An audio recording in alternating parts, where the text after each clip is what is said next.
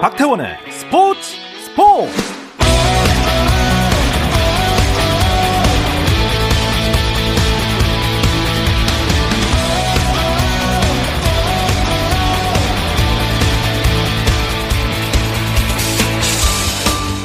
스포츠가 있는 저녁 어떠신가요? 아나운서 박태원입니다. 아, 축구 이야기가 있는 금요일은 어떠실까요? 축구 기자들이 전하는 축구장 안팎의 이야기들 오늘도 준비했는데요. 월드컵과 벤투호 그리고 K리그 이야기까지 오늘 다양하게 준비했습니다. 금요일 저녁에 축구 이야기 축구장 가는 길 잠시 후 시작합니다.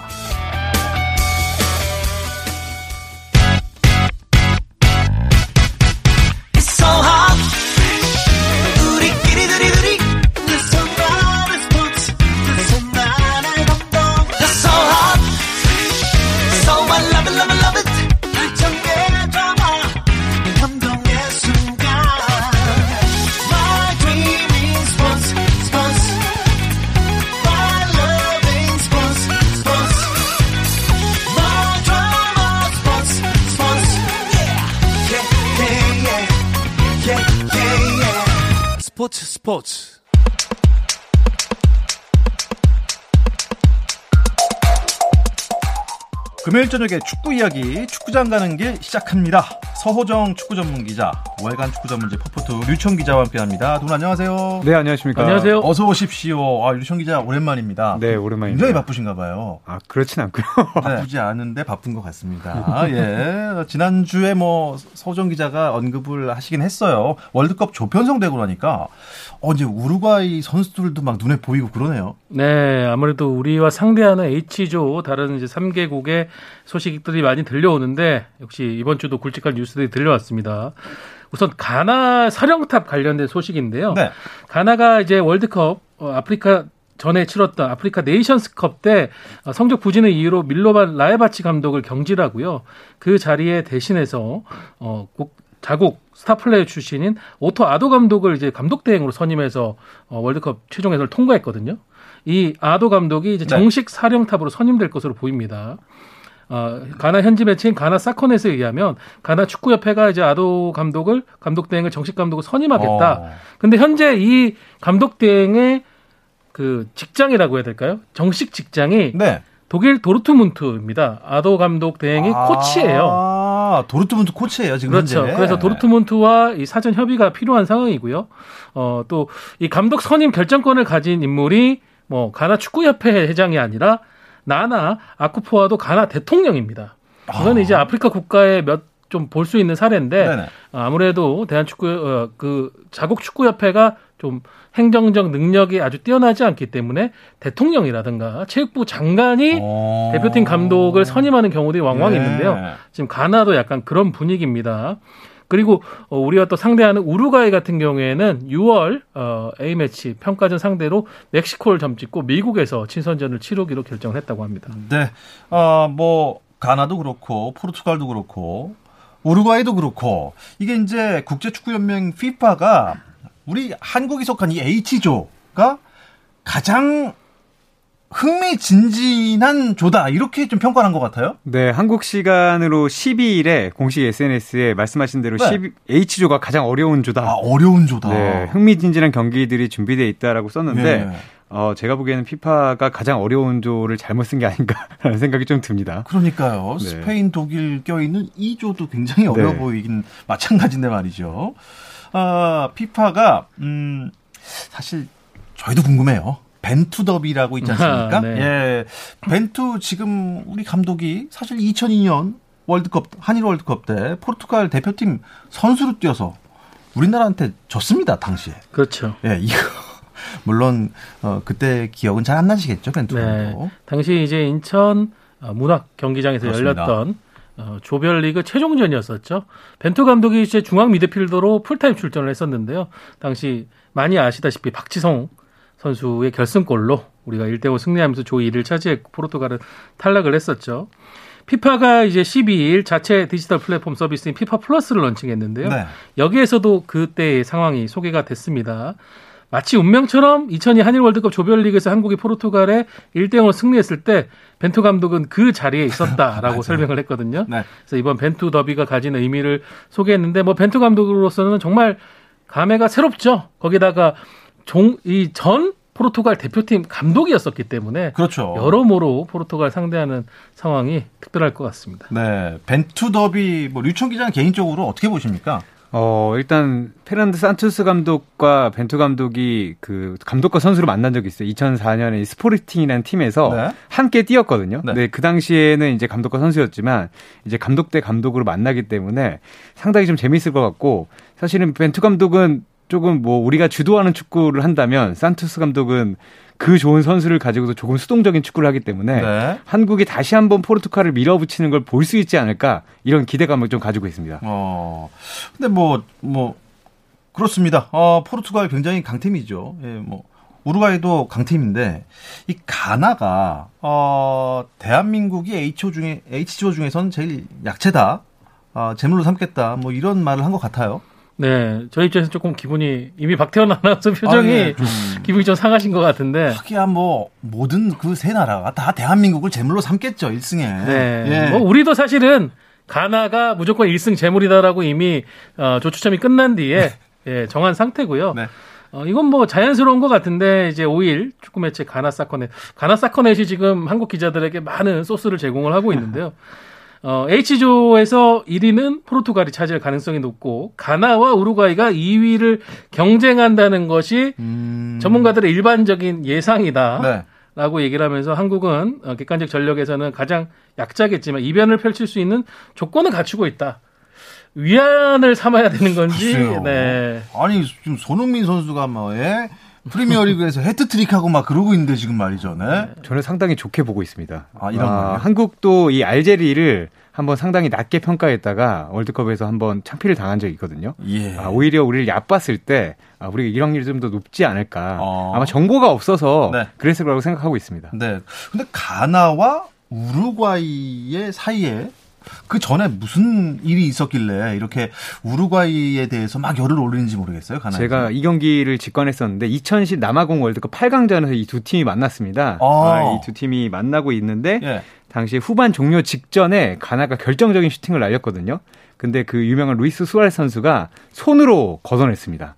아. 그래서 퇴장을 받고 예. 루이스 수아레스가 그 경기장을 떠나는 모습과 PK를 차는 모습을 아, 연달아서 보여줬는데 페널티킥을 실축했거든요. 아, 못 넣었어요, 또 네. 그거를. 그래서 승부차기 끝에 우루과이가 아, 올라갔어요. 아. 근데 여기에는 아. 한국이 껴 있습니다. 우루과이가 당시에 8강에 오를 때 네. 제쳤던 상대가 한국입니다. 그래서 한국과 우루과이 가나가 삼각으로 아주 잘 얽혀 있습니다. 아, 그 당시에 네, 2010년 맞습니다. 남아공 월드컵 때 뭔가 좀 역사적으로 어 뭔가 그 깨름직하지 않은 뭐 그런 네. 결, 과거가 있는데 어쨌든 뭐 과거는 과거고요. 음, 수아레스 선수가 이번에도 또 나올 가능성이 아주 높지 않습니까? 네. 이제 37살의 노장 스트라이커죠. 어, 여전히 아틀레티코 마드리드에서 꾸준한 득점력을 발휘하고 있는 수아레스인데 아마 가나 국민들 입장에서는 너무 얄미울 거예요. 당시에 수아레스 선수가 이제 퇴장을 당하고 나가면서 눈물을 이제 훔치면서 나가다가 아사모아 기한 선수가 실축하는 걸 보고 순간 돌변해서 기뻐하면서 환호했던 그 상황들. 예, 뭐 네. 어.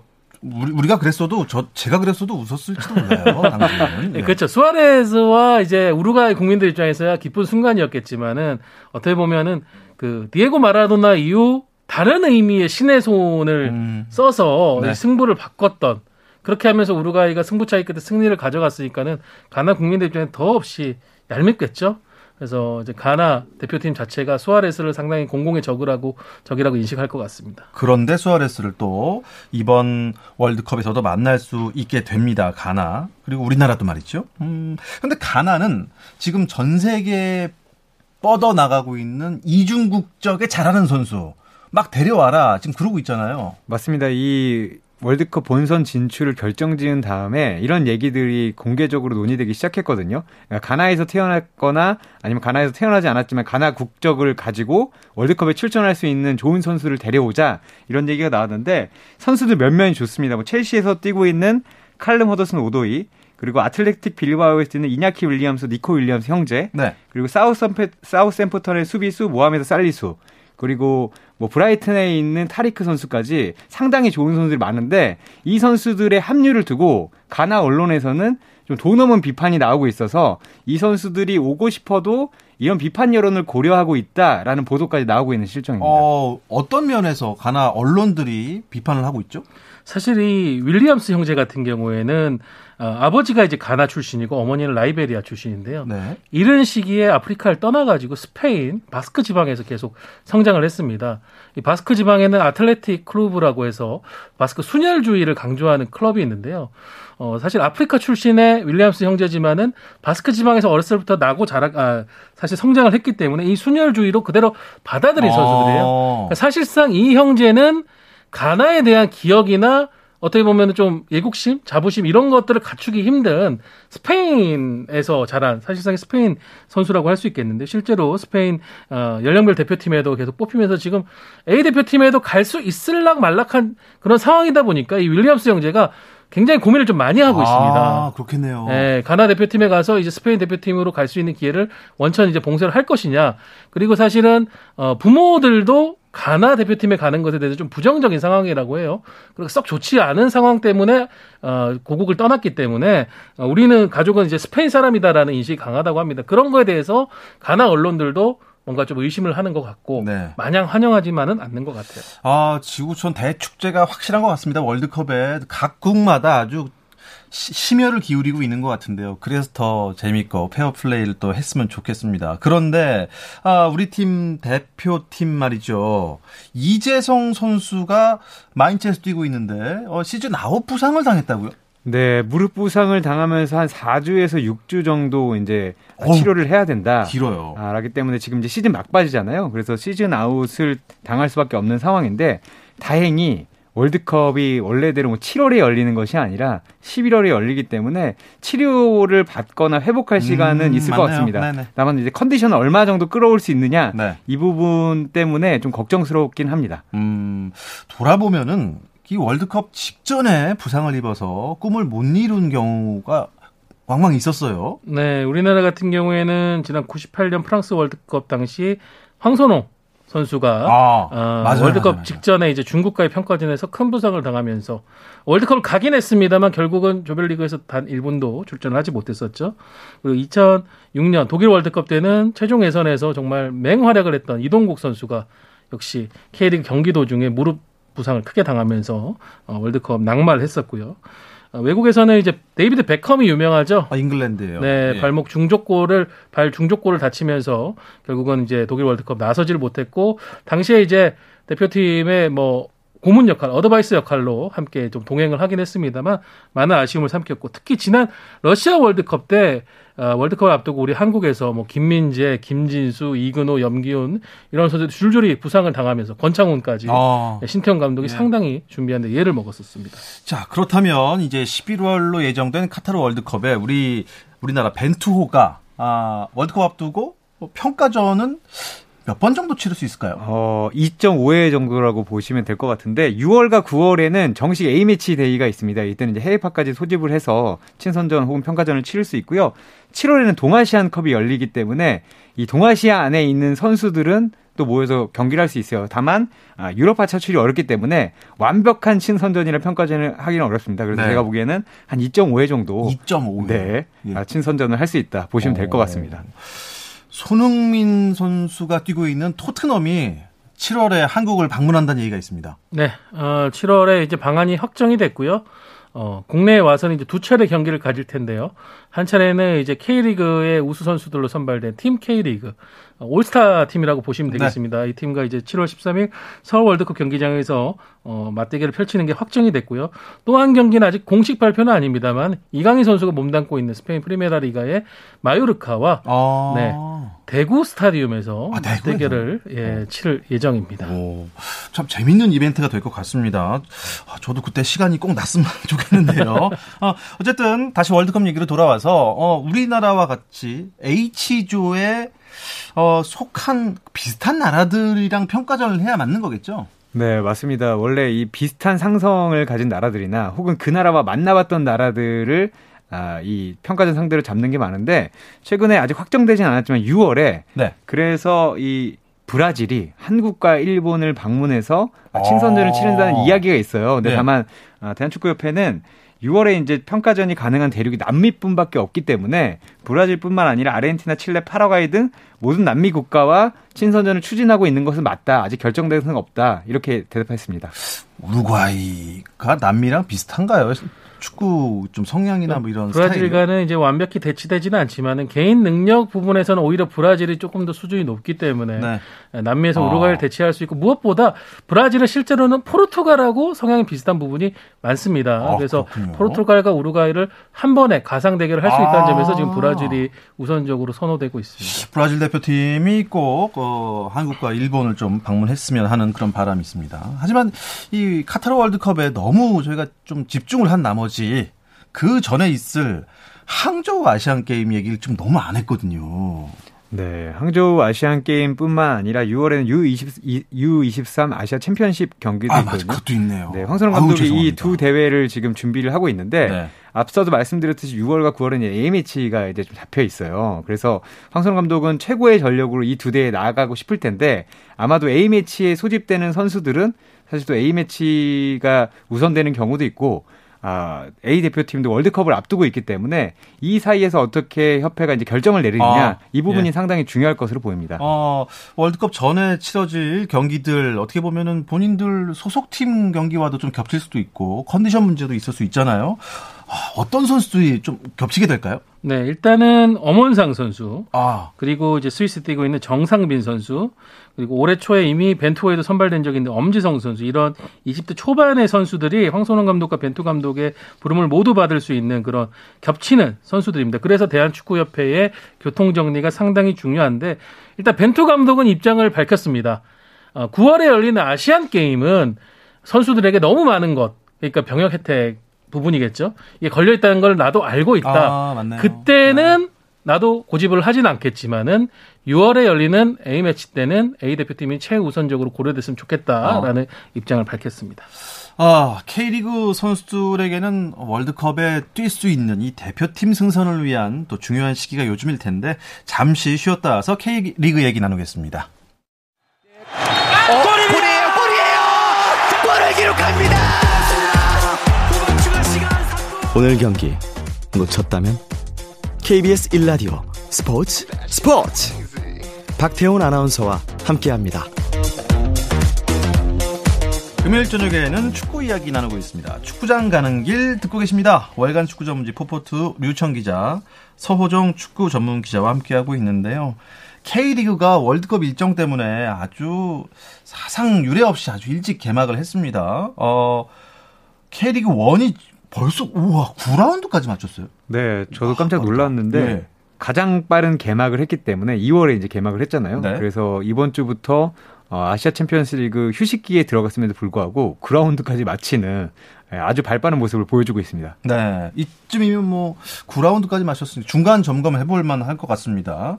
K리그 1 순위부터 어, 서호정 기자가 정리를 해 주시죠. 네, 선두는 울산 현대입니다. 9경기에서 7승 2무. 야. K리그 1 유일한 무패 팀이고요. 예. 승점 23점으로 2위 인천보다 5점이나 앞서 있습니다. 아, 말씀드렸다시피 2위는 지금 인천이 돌풍을 일으키고 있고요. 3위 15점의 포항. 아, 그리고 4위가 전북입니다. 전북이 최근 3연승을 하면서 승점을 좀 올렸고요. 어, 5위 제주, 6위 김천 이렇게 파이널 A 라운드로 갈 수 있는 상위 6개 팀이 예, 순위를 형성을 하고 있습니다. 7위 수원FC 역시 이승우 선수의 최근 활약을 앞세워서 순위를 많이 올렸고요. 네. 8위 강원 어, 그리고 서울도 슈퍼매치 승리로 공동 8위에 올라와 있습니다. 10위는 대구고요. 어, 11위 수원 삼성, 12위 성남 FC입니다. 아, 성남이 제일 마지막에 있다는 것 정말 깜짝 놀랐고요. 인천이 두 번째에 있다는 것도 정말 깜짝 놀랐습니다. 일단 울산 얘기부터 해보죠. 어, 2위와 승점 차이가 꽤 납니다. 네, 울산이 계속해서 아쉽게 준우승에만 머물렀었는데 올 시즌 초반에 정말 완벽히 달라진 모습을 보여주고 있습니다. 아, 최근에는 먼저 골을 내주고도 가볍게 역전하는 모습까지 보여주고 있거든요. 그리고 모든 감독이 꿈꾸는 휴식기까지 무패. 아, 이런 것도 이뤄냈는데, 일단 이청용 선수가 주장 완장을 차면서 리더십이 이 팀 전체에 아, 좋은 영향을 미치고. 어, 있다고 하고요.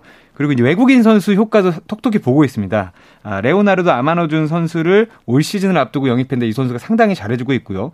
원래 있었던 다코 선수도 한동안 부진했지만 최근에는 또 좋은 모습을 보여주면서 팀 상승세를 견인하고 있습니다. 그리고 이제 홍명보 감독도 2년 차에 접어들면서 K리그에 완벽히 적응했고 네. 선수들과도 합을 잘 맞춰가고 있는 것 같습니다. 아, 정말 파죽지세로 달려가고 있는 울산이고요. 어, 사실 지난주에 전북 순위를 보고 좀 많이 실망도 하고 놀라기도 했는데 그래도 어, 4위까지 많이 끌어올렸어요. 네. 한때 11위까지 떨어지면서 그렇습니다. 디펜딩 챔피언의 추락, 몰락 이런 표현들이 많이 나왔었는데 어, A매치 휴식기 이후에 세 경기를 모두 다 잡았습니다. 다 원정 경기였었는데요. 어, 거기서 3연승을 달리면서 승점 14점을 확보해서 순위를 4위까지 끌어올렸는데요. 일단 김상식 감독이 A매치 휴식기 동안 좀 전술적인 변화를 줬고요. 그 사이에 새롭게 영입한 김진규, 김문환 선수 그리고 최근에는 윤영선 선수까지도 경기에 출전을 하면서 확실히 전력 보강의 효과를 보고 있습니다. 유청 기자가 보기에 어, 이 순위표 얼마나 유지가 될까요? 어, 일단 밑에 있는 팀 중에서 누가 올라올 것인가가 아. 상당히 좀 주목이 그렇죠. 되는데 네. 서울도 이제 경기력은 좋지만 승점을 얻지 못했지만 지난주에 열렸던 슈퍼 매치를 이기면서 승점을 추가하고 자신감을 좀 얻었거든요. 그런 부분이 있고 전북이 과연 상승세를 어디까지 아. 이어갈 수 있느냐에 따라서 그렇습니다. 다른 팀들도 이제 그렇습니다. 승점을 잃게 될 수 있잖아요. 이 부분을 좀 봐야 되고 어, 그리고 이제 부상이 많습니다. 이광현, 강원 골키퍼 이광현 선수도 십자인대 부상을 당해서 길게 결장을 해야 되고 서울의 이제 서주대감의 고요한 선수도 아킬레스건 부상을 당해서 오랫동안 이제 뛸 수 없거든요. 올 시즌 초반 좀 큰 부상들이 많은데 아, 많은 팀에서 이 부상 관리를 잘하지 않는다면 순위에도 영향이 나올 것으로 보입니다. 네. 어, 선수들 팀 성적도 중요하겠지만 앞서 전해드린 대로 올해는 월드컵도 있고 아시안 게임도 있습니다. 어, 좀 대표팀으로 뽑히고 싶은 그런 마음 동기부여가 되겠죠. 네, 그런 부분에서 뜻밖의 선택을 한 선수가 FC 서울로 간 황인범 선수죠. 네. 어, 몸담고 있는 러시아 리그가 최근에 변수가 좀 많아지면서 어, 피파에서 정해준 어, 룰을 통해 가지고 K리그로 왔고요. 서울에 몸을 담게 됐습니다. 지금 4월 말 혹은 5월 초 정도의 복귀가 예상되는데 이 선수가 합류하면서 좀 FC 서울도 동반적인 시너지 효과를 노릴 수 있을 것 같고요. 아시안 게임 같은 경우에는 역시 어린 선수들에게 많은 동기 부여가 됩니다. 그래서인지 지금 K리그 1과 K리그 2에 22세 이하 선수들의 네. 활약상도 상당히 돋보이고 있습니다. 음, 그래서 조금 관심이 더 가고 있습니다. 우리 이승우 선수. 글쎄요, 뭐, 풍우나라는 표현을 써도 될까요? 어, 관심을 굉장히 많이 받았었고, 어, 여러 나라를 거쳐서 지금 돌아왔지 않습니까? 어떻습니까? 네, 이승우 선수 사실 개막전부터 이승우 선수 경기는 동시 접촉사가 더 많을 정도로 관심을 좀 끌었었거든요. 네, 한동안 골을 터트리지 못해서 아 이대로 좀 봄날을 맞지 못하나라는 예상도 있었지만 최근에 아, 세 골을 터트렸고 지난 9라운드에서는 골과 도움을 하나씩 기록하면서 리그 MVP가 됐습니다. 아, 그래요. 그리고 그 춤 보셨는지 모르겠지만 그 춤이 세간의 화제입니다. 그렇죠. 춤바람. 네. 뭐, 감독님이 더 하라고 하시, 하신다면서요? 네, 저는 뭐 프로로서 그런 부분 좋은 것 같아요. 뭐 예. 상대도 있지만 어쨌든 골을 넣고 그렇게 즐길 수 있다면 팬들이 상당히 즐거워할 것 같습니다. 우리 이승우 돌아왔구나. 자, 근데 이승우 선수에 대해서 처음에는 좀 반신반의 하는 팬들이 많았어요. 네, 이승우 선수가 이제 프로 계약 성인 무대로 이제 온 게 5년 차고 그 중에서 3년 이상을 좀 벨기에, 포르투갈 등에서 전전하면서 기회를 많이 찾지를 못했습니다. 그러다가 이제 K리그로 복귀하는 것을 본인이 택했고 지난해 말에 수원 FC로 이적을 했는데 사실 당시만 해도 K리그 행에 대한 뭐 시선이 그렇게 썩 좋지는 않았죠.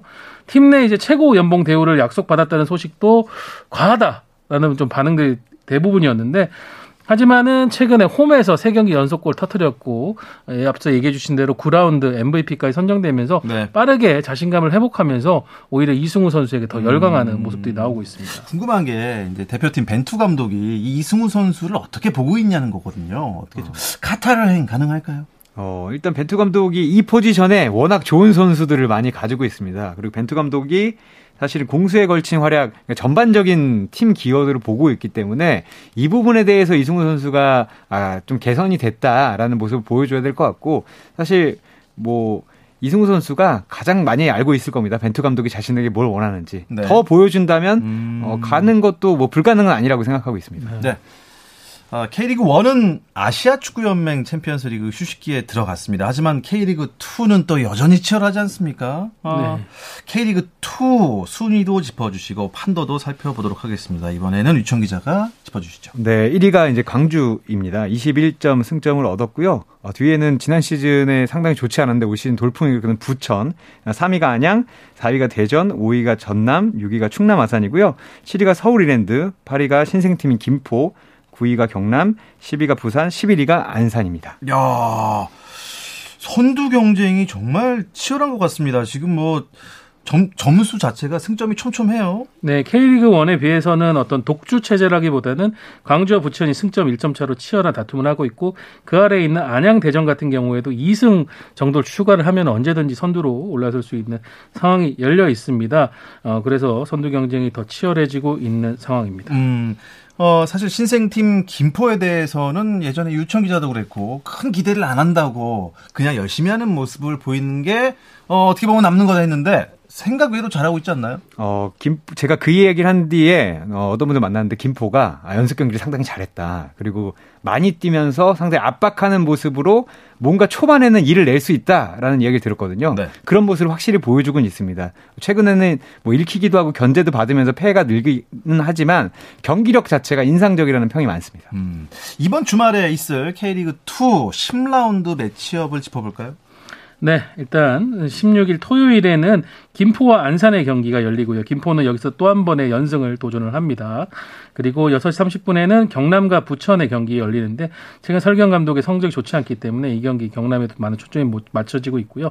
4월 17일 일요일에는 부산과 서울 이랜드의 만남이 있습니다. 그리고 월요일에 또 두 경기가 있거든요. 4월 18일에는 안양과 광주, 충남 아산과 대전의 경기가 각각 열립니다. 네. 아, 토요일, 일요일에는 조금 하위권 팀들이 많이 좀 격돌을 하는 것 같은데, 아, 유청 기자가 주목하는 경기는 어떤 경기가 있을까요? 전 아산과 대전의 이 지역 간 라이벌 더비를 좀 보고 싶은데요. 네. 아, 대전은 지금 승격을 위해 올라가야 되는데 최근에 좋지 않아서 아산을 꼭 잡아야 되고 아산은 뭐 살린살인 좋지 않지만 조직적인 축구를 보여주고 있기 때문에 이 두 팀의 경기가 상당히 기대가 됩니다. 저는 일요일에 열리는 부산과 서울 이랜드의 경기인데요. 두 팀 모두 지금 기대 밖의 성적을 기록하고 있습니다. 부산은 10이고 서울 이랜드는 7이거든요. 어떻게 보면은 양 팀의 명성이라든가 이적 시장에서의 준비 이런 것들을 봤을 때는 기대 못 미치고 있는데 그래서인지 두 팀 팬들이 모두 이 경기 결과에 따라서 어떻게 보면 사령탑에 대한 어, 불신이 더 커질 수 있다. 이런 좀 위기의 두 감독의 만남이라고 할 수 있겠습니다. 네, 많은 관심 부탁드립니다. 이 이야기를 끝으로 금요일 저녁에 축구 이야기, 축구장 가는 길 마치겠습니다.